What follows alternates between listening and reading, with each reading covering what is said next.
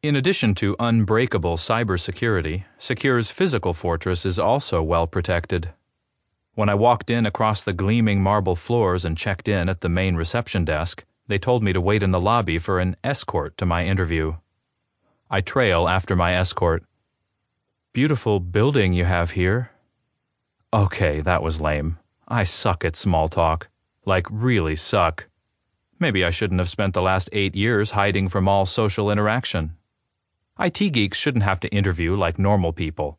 They should just have to take a test or hack something. But presumably, Secure already knows about my code cracking abilities, or so the headhunter said. I nearly choked on my coffee when she called me up out of the blue. I thought it was a prank by one of my old online compatriots, the Clean Clan. But no, it was legit. Besides, the chances of anyone from my old life finding me now are nil. At least, I hope so. Stu leads me to the elevator bank and hits the up arrow. The doors of one elevator swing open to reveal a man in an elegant suit, his head bent over his phone. Tall and broad shouldered, he takes up more than his fair share of the elevator. Without looking up, he moves to the side to make room for us. Stu lets me step on first, and I push down Panic. It's a small elevator, but not too small. I can handle it. If I get the job, I'll find out where the stairwells are. I focus on the bright buttons and hope it's a fast ride. Before my escort can board, someone calls his name. One sec, Stu says as a young woman bustles over, followed by two other people. Stu, the Galileo server shut down this morning. Great, just what I need. Extra time in an elevator. I swallow, ignoring the prickling on my skin. A panic attack will not make a good impression. Stu takes his foot out of the door as the young woman opens her laptop to show him something. The door snicks closed, and the elevator ascends. Just like that, I've lost my escort. So much for tight security. I punch the number six button. I know where I'm going. The sooner I'm off this tiny box of death, the better. We're halfway up when the lights flicker. Once, twice, then off. What the? I trail off to focus on breathing. I have about a 10 second window before full on freak out. The suit next to me mutters something. The light from his phone casts an eerie blue light on the walls. The elevator car grinds to a stop. Oh no, here it comes. My heart slams in my chest, my lungs grab for breath. Stop, I tell my panic. It's nothing. The elevator will start up again in a second.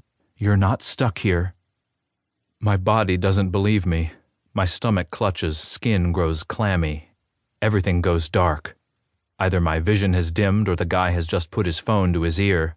I sway on my feet. The big guy curses. No reception in here.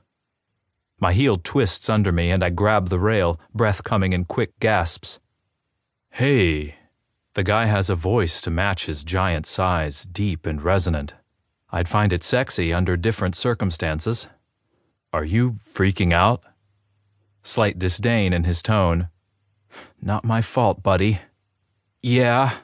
I barely get the word out on a pant. My death grip on the handrail tightens. Stay on your feet. Don't faint. Not now. Not here.